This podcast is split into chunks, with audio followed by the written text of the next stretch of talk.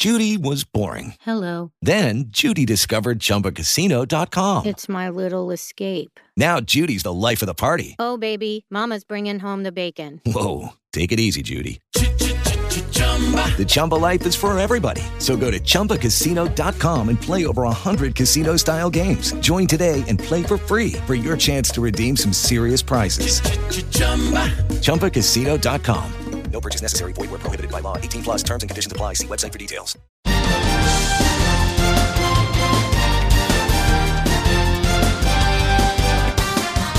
Welcome to Lacrosse and Sport, the show for the fastest game on two feet. Brought to you by Viera Lacrosse and Sport, Central Florida's premier center for the finest lacrosse equipment, apparel, and training. Now, here are your hosts, Roger Welton and Steve Jordan.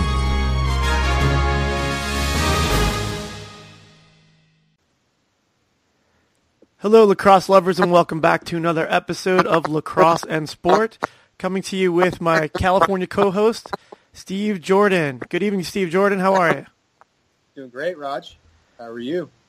I'm, uh, you know, excited as always. Got a lot of stuff going on. I'm extra excited about our guest tonight. We're finally able to connect with. I'd like you to elaborate on our guest, and let's get started with an awesome interview.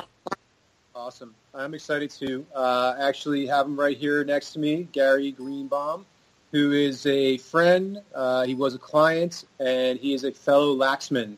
Uh, someone who I admire on many levels, uh, but I really am most proud of him and admire him for his lacrosse acumen, his lacrosse uh, longevity, so to speak. Gary is, is not a young fella. Gary is, uh, how old are you now, buddy? 72? 72. 72 years old, or 72 years young, as I like to say in my, in my business.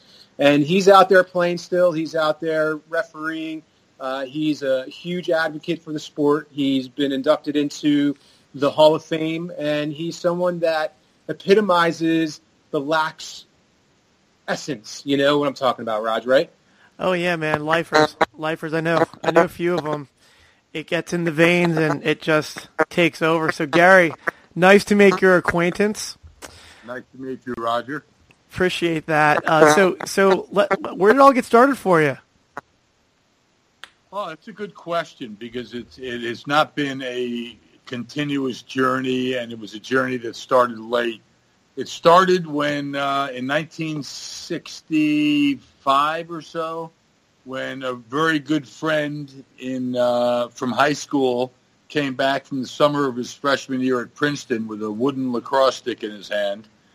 Uh, I had never seen it before, and I started going down to the fields, to a football field with him, just to throw it around, and that was the end. That was both the beginning of it and the end of it. Uh, I could not stop myself. When I went back for my sophomore year in college, I you didn't even have to try out because it was the sport was so new. If you wanted to play it, you could play it. At least where I uh, played, and that's that's how it really started. My my first coach, uh, a guy named Ross Sachs, who was an unbelievable gentleman and uh, as passionate to the sport as then as I am now, and I think that's where it comes from. It's called paying it down, right? Yeah, boy, paying it forward. Paying it forward. Yeah. So, where what where did it get started? Where where was the what was the school? Franklin and Marshall College in Lancaster, Pennsylvania.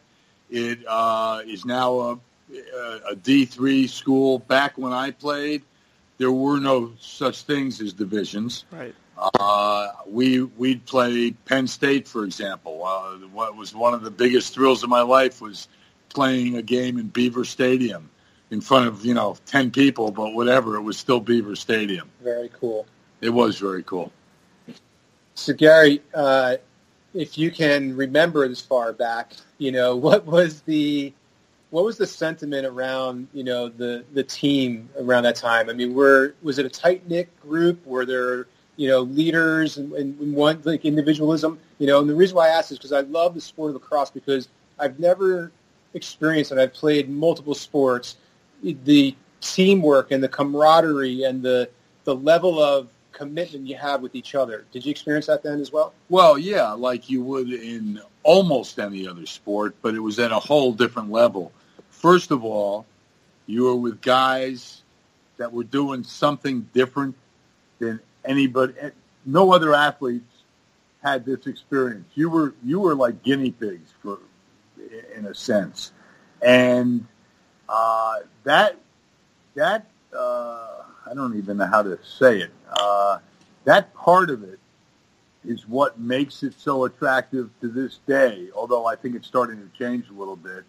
I think in uh, at least out here in California, uh, the catalyst was a movie called American Pie, mm. and there's no question that that generated interest in the sport. It was uh, 1999, and that's when we started the middle school program here. In uh, I had a team in Beverly Hills, and geez, I mean, the kids, all the guys, and we had plenty of guys who weren't athletes, believe me, but all of them thought they were the coolest dudes going because they were doing something different than anybody else was doing. I remember Paul Carcaterra was doing a interview on TV. Paul was, um, I think he was the, he was either announcing or he was the field guy on a game that was actually being televised. And they were asking him about the explosive growth of the sport. And he said, almost quote, he said, I was in, out doing some business in, in uh, California uh, a couple of weeks ago, and there were kids walking through Beverly Hills with lacrosse sticks in their hands. And to him, like to me, it was just, you know, it was a it was a uh, telling sign, for sure. And I think I I mentioned this to you guys before, and I don't know if I should mention it again. I don't know how how cool this is to announce, but from when you started in lacrosse, don't forget it was the '60s for me, and a lot of stuff was going on in the '60s you looked at turning somebody else, turning a guy, a buddy, onto the sport, much like you turn him onto a rock and roll band that he's never heard before or something else he's never done before. Like LSD? Like LSD, like almost anything. so it was really cool to be able to be that person who was doing that. It was it was very cool. So I remember my moment. It was actually I was 10 years old, sixth grade. I was a young sixth grader. I was quite a good baseball player, and I was. I went to the baseball meeting, and I was actually on my way to the baseball meeting. And Steve, our friend Dan Renziniak, you know him well. He's now an orthopedic surgeon. He comes up to me. He goes, "Where are you going?" I said, "I'm going to the baseball meeting." He goes, "The hell are you going to play baseball for?" He's like, "Dude, play lacrosse. That's where it's at." I never, you know, and and my brother had me started playing because he was, you know, in our town it didn't start till middle school. My my brother had had me playing and throwing and catching. I could do it already, but it just never occurred to me that this was something I was going to make a career of, you know. And uh, the peer pressure. Thank God Danny gave me that peer pressure because I'm like, okay, well I'll go to the lacrosse meeting instead, and you know, and then you see all the best athletes are at the lacrosse meeting, and of course you just want it to be cool, right? At the time, and you just right. want you know you wanted to to impress the girls, and it that was my initial impetus. Uh, did, did you have a moment like that, Gary? Uh, where, where, what, like one thing you could point to, or you know that, that one moment? I, I remember it was yesterday. I think it was the moment when I walked. Uh, I met my buddy from Princeton, and he had a lacrosse stick in his hand. That that did it all for me. No peer pressure but, necessary. no, no peer. There was no peer pressure. Not not at all. But there were pre, once it got uh, rolling, there was peer pressure on guys that were playing for me. Uh, when I graduated college, I was teaching high school, and I started a team in the high school that I went to. In oh, fact, cool. my brother was on my brother was on my team. Uh, he was a student at the time, so I could see both the swagger of the lacrosse athletes as they kind of laughed at the guys that were still playing baseball. I also will never forget That's great. how disgusted the baseball coach was that we had started a lacrosse team. because of yeah. he, I mean he lost all of his athletes. I mean it was it was incredible. So that that was kind of a moment, for, you know, a moment for me. Yeah, I remember that. Um, you know, Roger, you were probably the first one that turned me on to it in your brother's, you know, stick. I remember being in your room. Yeah. Uh, I remember, you know, I was a, a, great baseball player and I could switch hit and uh, I was naturally lefty. And I remember when I told my dad I was going to play lacrosse instead of baseball, he was so pissed. he, had, he was, it was like all of our parents were. They were all like, "What the hell are you going to do that for?" Yeah, he exactly. had no idea what it was. It was like doomsday for him. Well, you I know, still, still never, never forgot it. In all, in all honesty or reality, I mean, that was always, you know, a male bonding thing between father and son, and and there was no lacrosse, so it was baseball in the spring, mm-hmm. and you have to have a little sympathy for the fathers. It broke their hearts, yeah, because a lot of these dads really loved the game of baseball. Sure. But it was it was a pisser to see him. I, every one of them. Boy, if this was around when I was young, I would have played this yeah. for sure. Well, for sure. When my parents got when I got to high school, my parents, I mean, they embraced it and loved it and watched, you know, every one of my games. It was a they were great fans, you know, and they were they were always there rooting. So they became fans of the sport and loved watching it. The the thing that I noticed once I started the team out here in, in California in Beverly Hills, uh, there were four four guys, myself and three other guys that started a, a league, a middle school league in in '99, and then it, the following year I started a high school league. So my guys had a place to to my my eighth graders had a place to play the following year. Anyway, we were relegated.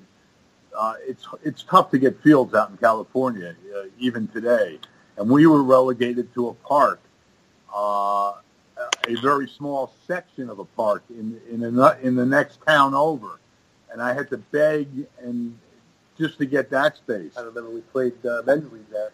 No, no, no, no. That was that was a different place, and I remember I picked up probably two or three coaches that were with me for the next five or six years.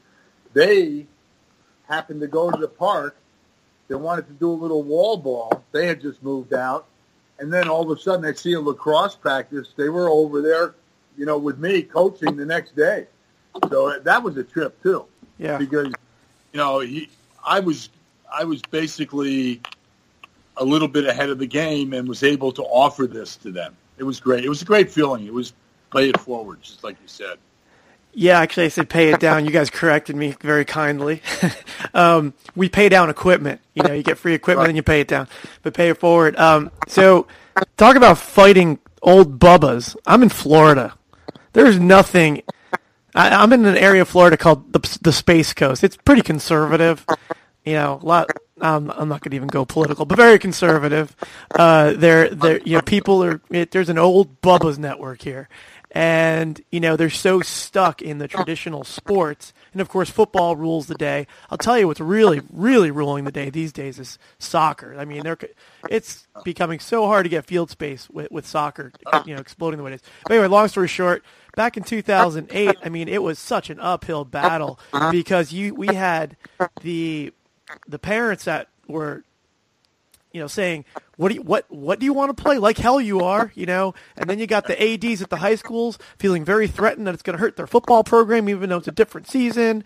And and God forbid we hurt the track and field program. That you know, it was horrible. And I'm sure I'm preaching to the choir, Gary. But you know, and, and then and then here we are, all these all these years later, and and Steve's been here several times. It's just so in the culture now. It's it's it's part of the conversation and it's oh, expected, and people aren't afraid of it you know. And now I think now I think we take off. I think I think this is going to be the jumping the jumping board. Now that the fear is behind us, and that the, they're seeing the benefit in it, especially the football guys that see it as off off season football training. you know. So I mean, thoughts thoughts on that? that? So I'm sure you've been here, done that so many times. So at the point that we're at, do you see it just really just exploding now? I'll give you a shining example. Thank the you. Best best program out here of late is Loyola. It's a private Catholic school. Uh, excuse me, a Jesuit school. So they've got a a leg up anyway. Being a private school, they can bring in kids from anywhere. You know, so last year they won the whole deal. It was the first time that a school from LA uh, won the championship between LA and Orange County. Orange County was a little bit ahead of us time wise as far as getting the sport, but the AD at Loyola was not a fan. He was a football guy, and these uh, partly because of field space, partly because of the politics. The Loyola team practices at you know six in the morning before school. Wow. That's when they are allotted a field space. But now that the program has been around since 2003, I think they came in in 2003. Now they've got alumni who are not only out of Loyola, they're out of college. They're working. They've been in the working community for a few years, and they're donating money to the school. So now they have to be listened to. Money and talk. They are being listened to. It's great. Yeah. It's great. Still with us there, Steve? Absolutely. I'm just listening. Oh, okay. I was wondering if you had anything to add there. To hear, you know, the, the schools like Loyola.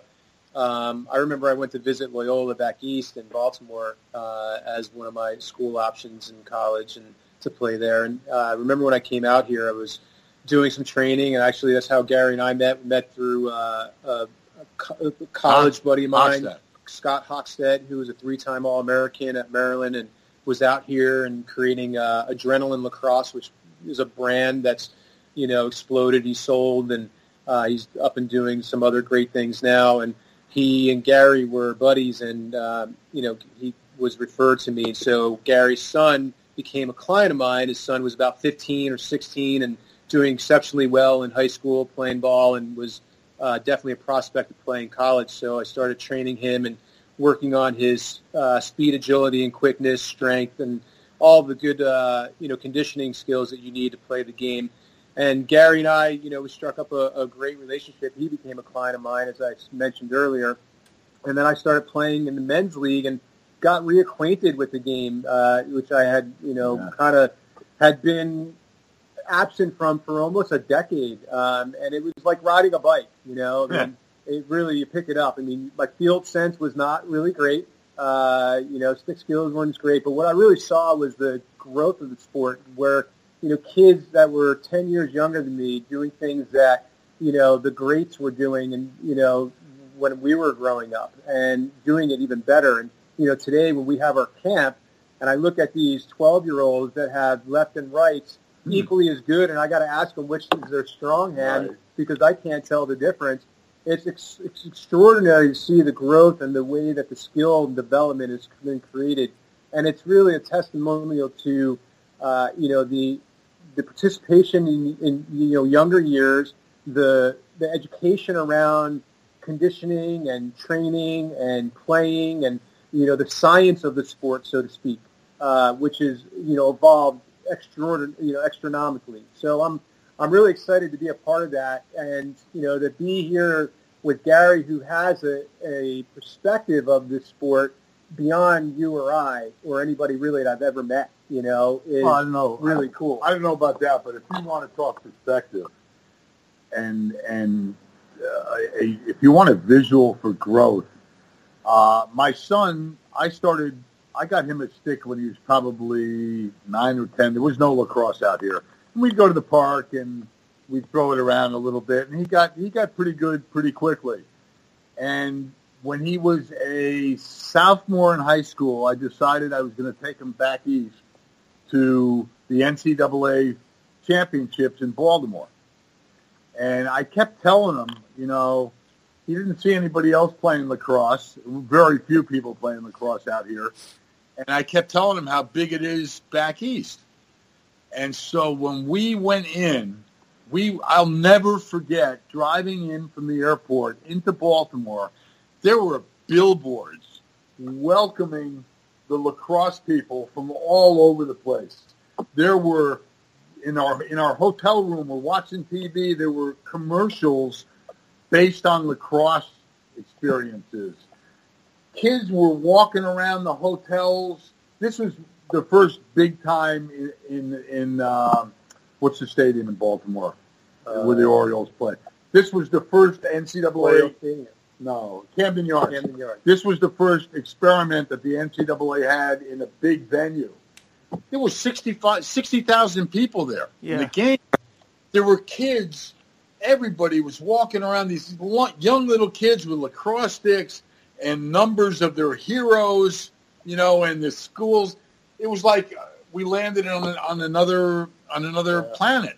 And I, in fact, I wrote a article. I don't know if I ever. I'll I'll send it to you. Yeah, we'll post it. It's on uh, e e lacrosse, and uh, they published it online, and it was just, it was just, I, I couldn't believe it, let alone my son. Mm. You know, that's that was very telling, very telling. So that that that that is awesome, and we're we're starting to see kind of a microcosm of that here. I'm not sure if in in uh, California you have the, uh, the the big full weekend tournaments. You play five games in two days, uh, 20 minute running halves, and very fast paced, very exciting, very fun. Um, and and so we attend these tournaments, these really nice venues. They got you know 10 to 14 fields and we take over these these cities. You know, there's so there's my favorite one is up in an area called Palm Coast. It's um, up towards Jacksonville, not quite to Jacksonville, but uh, I mean, you got every hotel full of kids throwing, having catches in the parking lot. You know, everybody's got lacrosse gear, lacrosse logos on. At the whole town, everybody at the restaurants, it's lacrosse, lacrosse, lacrosse. You got a hundred teams that converge from all over the state at these tournaments, and there's about five or six of of them in the summer, and five or six of them in the fall. And the parents are just as excited as the kids. You know, just you're just you just want all you do is take a deep breath. You're like, God, I'm just taking all the lacrosse. It's all around me. It's permeating everything. Well, I don't want to one up you, but No, I, I referee a, a tournament in Lake Placid every every summer. I've been doing it for a long time, yeah, and last summer there were 240 teams. yeah, yeah. So no, that's not that's not one up. That's just reality. That's Lake Placid. That's that's lacrosse Yeah. country. You know. Bridging this, uh, you know, discussion about the growth of it, Gary, where do you see lacrosse in ten years and thirty years from now? Well, it's it's hard to say. Um, I remember when I was still playing in college, or maybe when I first graduated from college, that somebody was interviewing Weeb Eubank, the, uh, who was the uh, coach and maybe owner of the Jets, and they asked him what he thought. It was it was in the late '60s. They asked him what he thought was going to be the next big sport and I think everybody at the time thought it was going to be. He would say soccer, but he said lacrosse. Uh, of course, he was wrong. Uh, I think one of the problems, uh, one of the differences between soccer and uh, and lacrosse is you just need so much more damn money to play the sport. Sure. Uh, it takes it out of the out of the out of the uh, hands of some of the parents and the kids. Consequently, um, if you read Lacrosse Magazine, which is uh, published by U.S. Lacrosse, there was a really uh, good article that was authored by Steve Stenersen, who's the CEO of U.S. Lacrosse. And for the first time, believe it or not, the growth has leveled off. I read that. I read that. Yeah, a growing problem was the name of the article. Yeah. Right, a growing problem. Yeah. And part of the problem is the, the demographics where you would expect the sport to be picked up. That's pretty much, it's not played out by any means, but it's almost saturated. The new places are inner cities. Right. And for example, a guy that plays for me, he was an All-American goalie at, at Brown, and he played the MLL.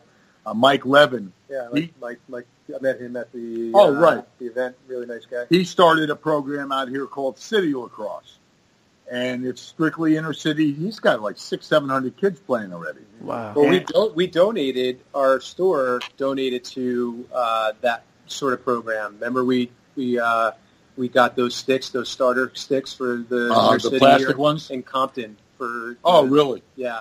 No, they were Well, real the- sticks. They were beginner sticks, but they were real sticks. They uh, they just uh, City Lacrosse just merged with Harlem Lacrosse, which has been doing the same thing in New York for a long time. So I mean, that's the places you have to go to. That's where the growth is going to is going to continue. Mm. I so would- I don't think I don't think everything is rosy. And and if you're going to ask me, I know it's in the back of your mind. Am I? Are we going to see professional lacrosse, outdoor lacrosse with big crowds? I don't know, man. I really don't know. I don't think it's that important to tell you the truth. I'm fine with what they've done in Denver with the Outlaws. I mean, they're is it the Outlaws? Is that their uh, Yeah. the outdoor game? Yeah. They're pulling in fifteen thousand people a game. That's a big Nothing. crowd. That's a very big crowd. So we have the Florida launch here, um, Right. and you know you have the you have Rabil coming to town. You know you're gonna you're gonna pull probably three thousand, but normally you're looking about a thousand, two thousand at most. You know maybe five thousand on a Rabil game. Um, but but and that's okay. It's still fun as heck. Um, it would be nice for it to be profitable for the athletes to be able to do it full time and not have to be an accountant Monday through Friday. I think the level Right. of ball would be better. You could always tell the beginning of the season towards the end of the season, the chemistry has to form on the game field because there's such limited practice time together. You know, they get so much better as the season goes on.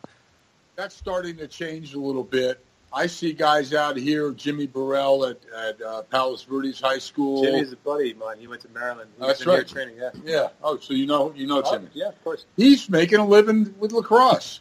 Yeah. You know, more and more guys are able to do that. Sean Lindsay, who played at Syracuse, and he played in the MLL. He's up at Agoura. He's got you know youth programs going. Uh, so it's really nice to be able to see young guys make a living doing what they love. You have to have an entrepreneur spirit. You know, there's always a way. You know, you can definitely tap into the market. Um, you know, first that I saw was Scott. You know, Hochstadt. He did it ex- exceptionally well. Yeah. And now he's got a, a new facility Yeah. that's 60,000 square feet out in Thousand Oaks, which is about a 20 minute, 20 mile drive outside of LA proper.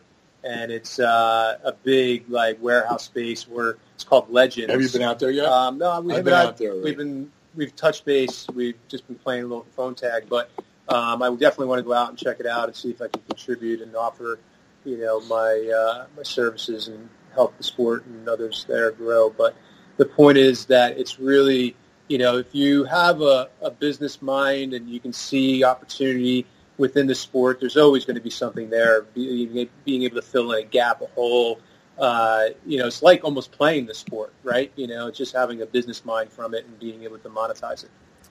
I think the, the there is not limited growth in, in, in a few key places. Of course, Florida is going to first, be the first one I bring up. Still growing rapidly here. Yeah. There's a lot of communities within those key demographics that are just still virtually untapped.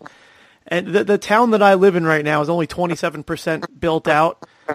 So it's a brand new town. It sprouted up in 2004 it was cattle ranch before this, and these these ranchers decided there's a lot more money in selling off big tracts of land right near the beach than uh, working cattle. So it's a brand new town, and it's it's a key demographic for lacrosse because you got all the NASA engineers, and I mean, I got I can't turn my head without meeting another engineer.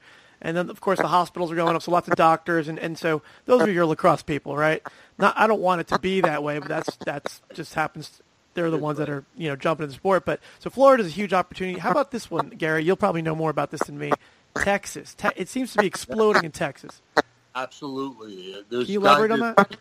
There's well, I I can't give you. Uh, I have an interesting thing about that. Uh, a guy who played for me in 1968 and at Sleepy Hollow High School, which is the team I started at the high school I went to. He was the he has been the coach and still is the coach now, going on his 29th year at Texas A&M. He was the uh, president of the MCLA for four years. And so it is. It's very big in Texas. Texas, much like Florida, is still a football state. Sure, But of there's- course.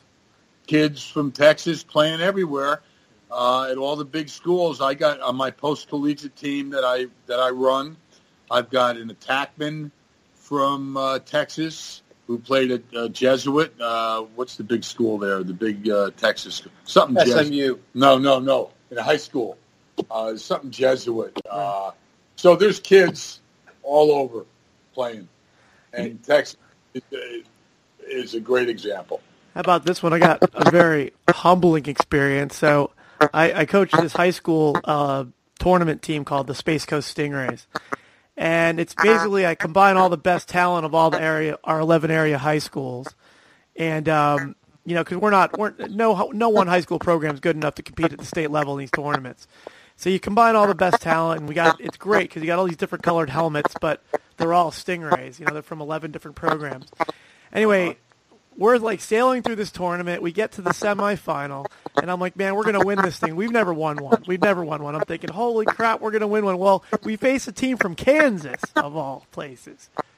Oh my Man, God. we did not have a. They beat us seven to two, and they the, it was only seven to two because our our goalie played out of his mind because these uh, guys he was. It should have been like twelve to two. It, they just dominated us on every aspect of the field. What age group? Oh, this was uh, U seventeen. So let me ask you, how much was the ball on the ground? Was it on the ground a lot or not? It was for us, but not for them.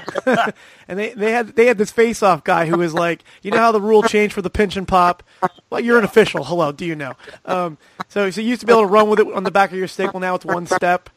He had it down to a silence or to a science. He would just pinch and pop it, flip, and all in one stride, and then have a fast break every freaking time. It was just a, a th- thing of beauty. So, and I didn't know they were from Kansas. I figured they were a Florida team. I'm like, after the game, it was just a clean game, a well coached game. Every aspect of it was perfection. So I go up to the coach afterwards. I'm like, where do you guys play? I never heard of you guys. He's like, oh, we're in from Kansas. I'm like, what? There's lacrosse in Kansas? That's great. And kicking my ass to boot? So, um, you know, we got a little time sensitivity here right now. So, um, I want to be respectful of Gary's time uh, and our He time. thinks that he thinks I need to go to bed early. Yeah, Oh.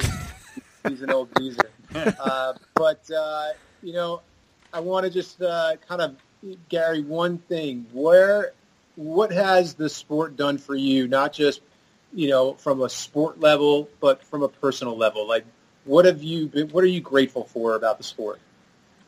Good question. Uh, I will say this is one of the few times that I've spoken about the sport. Steve, you've seen me at the Hall of Fame induction ceremonies. Were you at mine? No, You might have been. No, no, you I, might I have been didn't out of. Um, I normally get choked up and cry whenever I'm talking about That's this true. sport. It's it's just a, not a He's got a tissue in his hand right now. just it's not a question of when or if, it's a question of when. Uh, and so what has it done for me? Man, it's, it's given me a sense of purpose.